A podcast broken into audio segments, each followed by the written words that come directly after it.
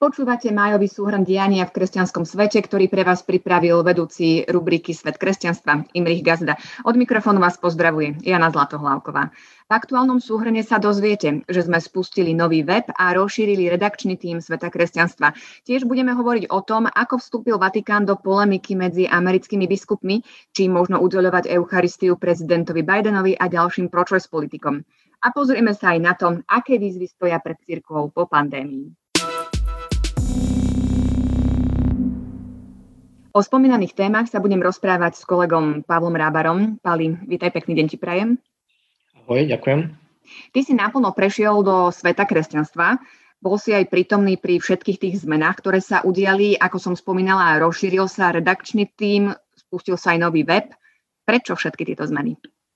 Vysvetlím a priblížim, ale na úvod by som chcel v mene celej redakcie Sveta kresťanstva sa ospravedlniť našim čitateľom a podporovateľom za to, že vlastne avizovaný web mal byť spustený v pondelok, no pre technické problémy, ktoré nastali pri celej tej operácii, ak to tak môžeme nazvať, technickej, tak eh, sa to stalo nakoniec až eh, útorok večer, čiže chceme sa týmto ospravedlniť, ale web už funguje, doľaďujú sa ešte niektoré detaily.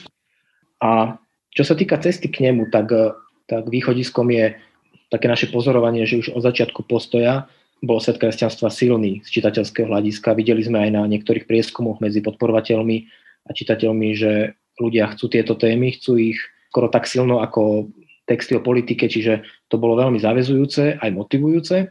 No a vďaka našim podporovateľom sa podarilo aj zvýšiť počet ľudí v denníku Postoj a tým pádom sme sa mohli rozprávať aj o tom, že či neposilniť aj identitu sveta kresťanstva. Ona už trošku bola postavená tá identita, napríklad svet kresťanstva má svoj Instagramový účet, Facebookový účet, jednoducho taká tá komunita okolo toho už, už funguje.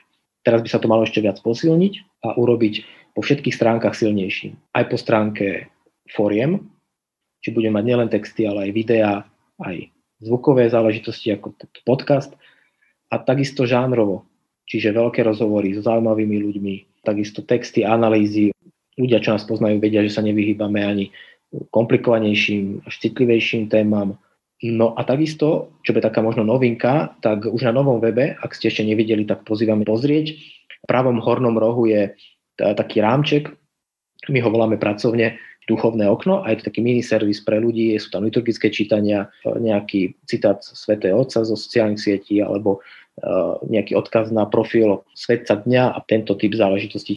Svet kresťanstva by mal byť komplexný a pestrý, tak ako v našej cirkvi to je bohaté a pestré, čo sa týka spirituálity, čiže či už to budú texty o, skôr o charizmatikoch alebo hnutiach, ale aj o tradičných formách, o spiritualitách, rehole, a podobne. Ešte je dôležité, myslím, pripomenúť aj to, že čo sa týka tém, nebudú to len výlučne témy, ktoré sa týkajú katolíckej cirkvi, katolického učenia, ale ako samotný názov hovorí, svet kresťanstva, chceme byť otvorení a rozšírení aj pre iné cirkevné denominácie. Áno, dobrá poznámka. Samozrejme, tým, že väčšina čitateľov je katolíkov a rímskokatolíkov, tak preto prirodzene aj väčšina toho obsahu sa týka tém z, z, tejto cirkvi, čiže to je také niečo, že prirodzené, ale už iba za posledný týždeň, ak si čitatelia poklikajú na web, tak vidia niekoľko článkov, ktoré súvisia s evangelickou cirkvou a takto to bude aj naďalej. Čiže aj iné cirkvy a iné denominácie budú pre nás predmetom záujmu, budú, budú vlastne námetmi, čiže aj po tejto stránke má byť svet kresťanstva pestrý a komplexný. A čím pre teba tak osobne e, predstavuje najväčší prínos vynovený svet kresťanstva? Po osobnej stránke sa teším na to, že sa budem môcť takmer výlučne venovať svetu kresťanstva, čiže tie témy ma bavili vždy, ale boli aj iné povinnosti, čo sa týka denníka Postoj. No a teraz sa budem môcť sústrediť na, na veci, ktoré ma vždy veľmi bavili, takže už teraz v hlave nosím naozaj že desiatky tém, na ktoré sa teším a teším sa aj na spoluprácu s tými ľuďmi, s ktorými vlastne svet kresťanstva robíme. To je naozaj podľa mňa veľmi zaujímavá zostava. Prezrať, kto všetko bude stáť teda za týmito novými výzvami. Tak je nás sedem, takže možno aj symbolika, ale šéf je Imro Gazda, v týme je otec Jan Krupa, grécko-katolický kňaz, nový kolega Pali Hudák, ktorý prišiel z Rádia Lumen. Po rodičovskej dovolenke sa vracia do postoja Monika Ostrovská a šikovný študent Juraj Brezáni bude tiež pomáhať. No a aj my dvaja teda sme súčasťou tohto týmu. Tak toľko také základné informácie z kuchyne, ak to tak môžem nazvať. Mm. A mhm. prejdeme k ďalším témam, ktoré som už avizovala. Ty si sa tento mesiac uh, okrem iného venoval aj téme Eucharistie a jej politizácii v Amerike. Opäť sa v americkej cirkvi polemizuje o udeľovaní príjmania pro-choice politikom. Hovorí sa o tom v súvislosti práve s prezidentom Bidenom, Konkrétne, ktoré kroky e, Bidenovej vlády stoja za rozprúdením týchto debat? Keby sme to mali tak ľudovo nejak e, pomenovať, tak e, nový americký prezident má toho narovášiť celkom dosť za ten krátky čas. Odliadnúť od toho teda, že samotný ten postoj podporujúci umelé potraty je problém z hľadiska nejak učenia cirkvy, tak tie konkrétne kroky, aspoň niektoré môžeme spomenúť, to je, to je vlastne zrušenie tzv. Mexico City Policy, čím vlastne prezident obnovil finančnú podporu potratovej agendy pri rozvojovej pomoci z hľadiska teda amerického rozpočtu a nejakých globálnych aktivít rozvojových. Druhá vec dovnútra krajiny zase sa týka takého mm, prorodinného finančného podporného mechanizmu, ktorý sa volá Title X. Za predchádzajúcej éry bolo z tohto programu vyňatá potratová agenda. Teraz tým, že Biden ju obnovil, tak sa bude týkať aj napríklad potratárskych kliník eh, veľkej siete Planned Parenthood, ktorá z, eh, z týchto grantov federálnych má naozaj že obrovské, obrovské zisky. A potom ďalej veľa ďalších krokov, či už nominácia na ministra zdravotníctva a ďalšie avizované kroky. Čiže jednoducho, preto je Biden téma aj v cirkvi. No a čo sa týka teda eh, Bidena a témy udelovania svetého príjmania, americkí biskupy nie sú v riešení tejto otázky za jedno. Aké sú ich hlavné postoje? Dá sa povedať, že sú také dva prúdy. Predovšetkým ich čaká plenárne zasadnutie celej, celej biskupskej konferencie USA v júni, kde by mali riešiť tému Eucharistie a vhodnosti udelovania svetého príjmania. V rámci toho plánovania sa pozvali niektorí biskupy. Taký najvýraznejší bol, bol arcibiskup San Francisca Salvatore Cordileone, ktorý e, otvorene povedal, že teda takto by to nemalo byť a nemalo by sa udelovať sveté príjmanie tým, ktorí sa tým politikom, ktorí sa nevzdajú podpory umelých potratov. Podporili ho ďalší biskupy, potom sa ozval iný zase biskup, ktorý keby upozoroval na to, že nerobme to takto, lebo to bude mať e, horšie dôsledky, ako, ako zamýšľame. To, čo je na tom celé zaujímavé, je vlastne tá polemika o tom, čo je vlastne zneužívanie svetého príjmania v tej politike. Kým ak keby jedna skupina považuje za to zneužívanie práve ten fakt, že sa tí politici zaštiťujú tým pristupovaním k Eucharistii a tým legitimizujú svoju agendu, ktorá ide proti učeniu cirkvy, tak zase iní teológovia a biskupy si myslia, že naopak zakázať politikovi verejne sveté príjmanie je, je ako keby e, tiež politizácia Eucharistie. Obidva princípy majú niečo do seba, čiže tá debata je zaujímavá aj z tohto pohľadu. Nemusíme byť hneď akože privrženci niektorého tábora. No do tejto debaty zasiahol aj Vatikán. Akým spôsobom? Postavil sa na niektorú zo strán? Vatikán vstúpil veľmi zaujímavým eh, spôsobom.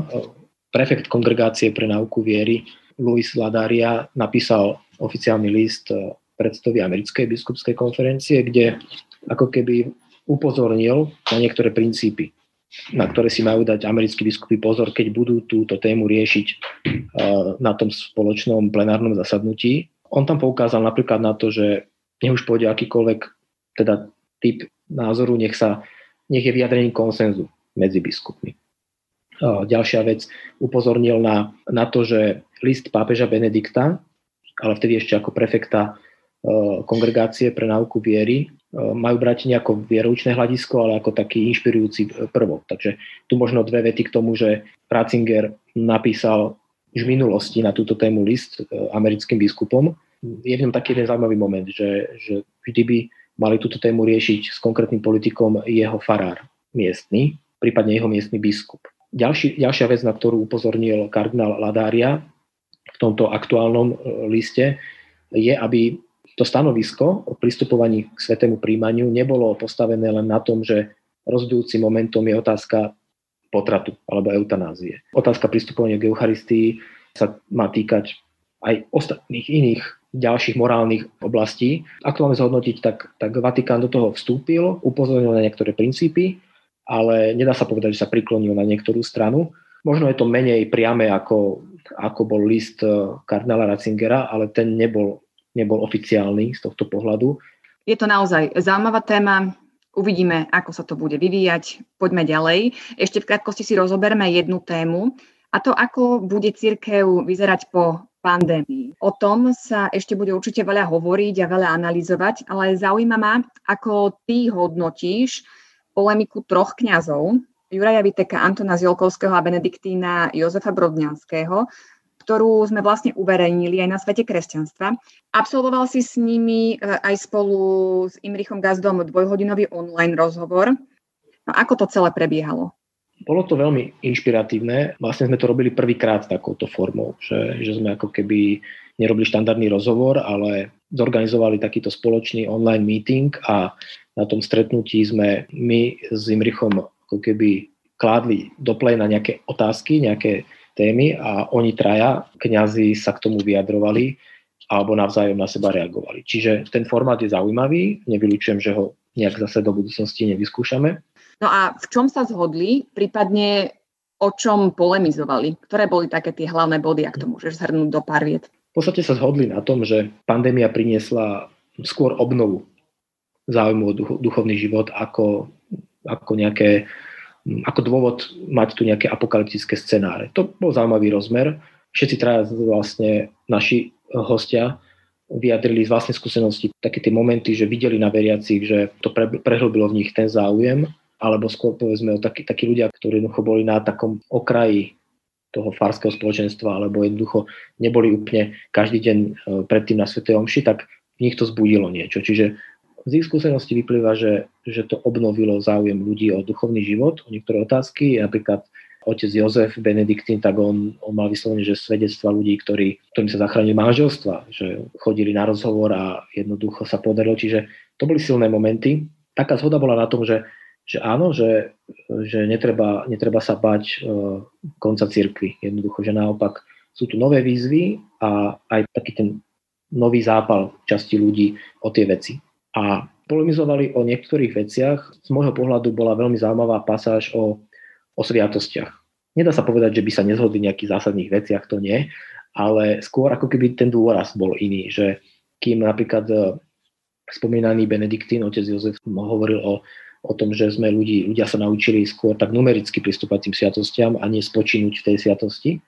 V zmysle, že Eucharistia nie je pečivo, ktorému dôjde expirácia a musíme rýchlo ísť, ale trvá v nás dlho, tak zase napríklad otec, otec Vitek pozorňoval, že on by si dával pozor na eucharistické takéto, že pôsty, že, že to môže pomôcť. Čiže to bola, to bola taká, mm, rozumieme si asi, taká polemika ľudí, ktorí vedia, o čom hovoria, sú vzdelaní, majú skúsenosti. Čiže bolo to, bolo to veľmi inšpirujúce, inšpirujúce, zaujímavé, alebo takisto otázka vôbec tých kostolov plných, že teda bude dobre, ak bude menej ľudí, ak, ak sa to tak stane.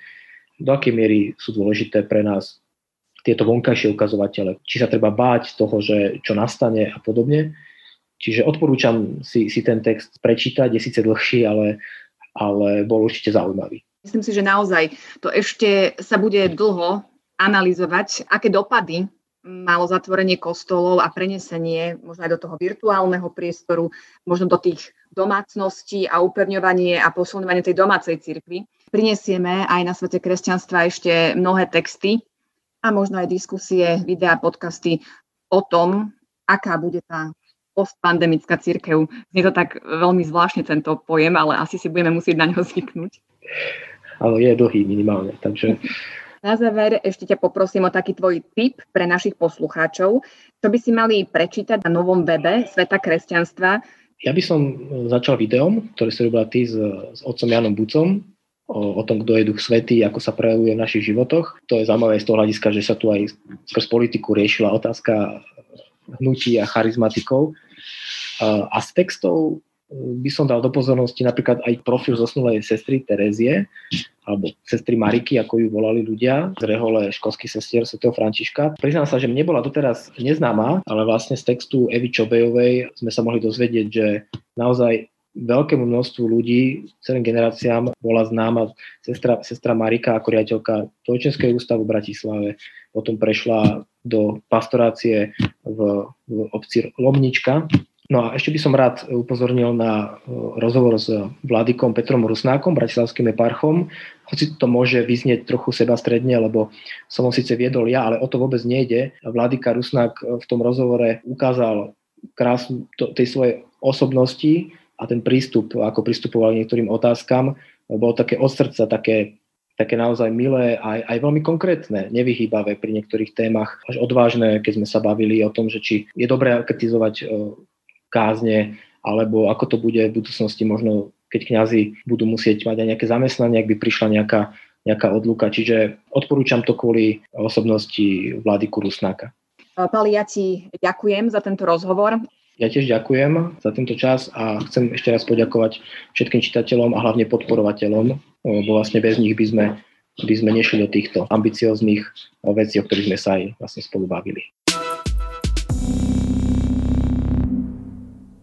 A teraz vám prinášame stručný prehľad ďalších správ. Generálny dozorca Evangelickej cirkvi Augsburského vyznania na Slovensku Jan Brozman sa vzdal funkcie.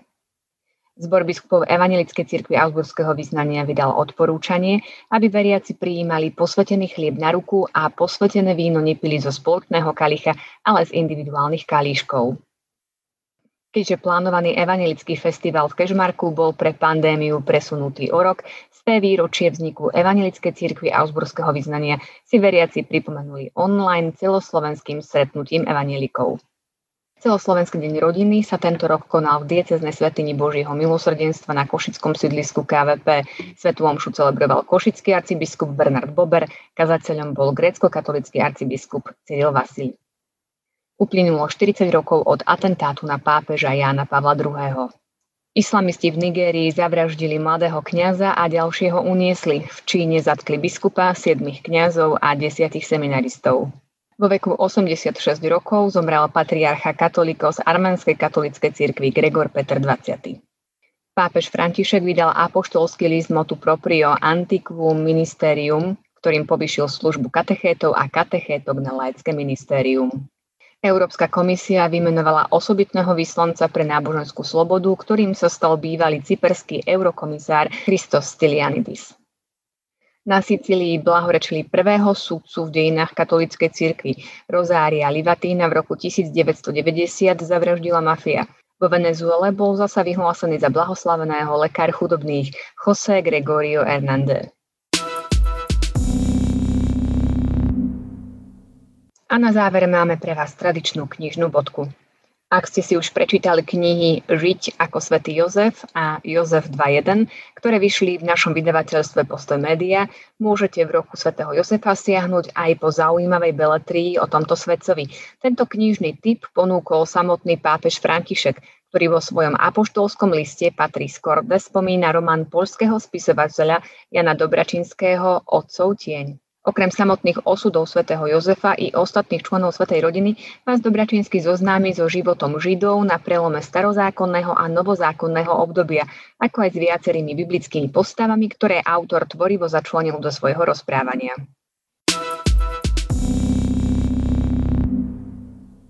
Počúvali ste májový súhrn diania v kresťanskom svete, na ktorom spolupracovali redaktori Sveta kresťanstva Imri Gazda, Pavol Rábara a Jana Zlatohlávková. Tešíme sa na vás aj pri najbližšom podcastovom súhrne. Podcasty Sveta kresťanstva môžete počúvať na podcastových platformách Spotify, Google či Apple Podcast. Budeme radi, ak sa stanete našimi pravidelnými poslucháčmi. Do počutia.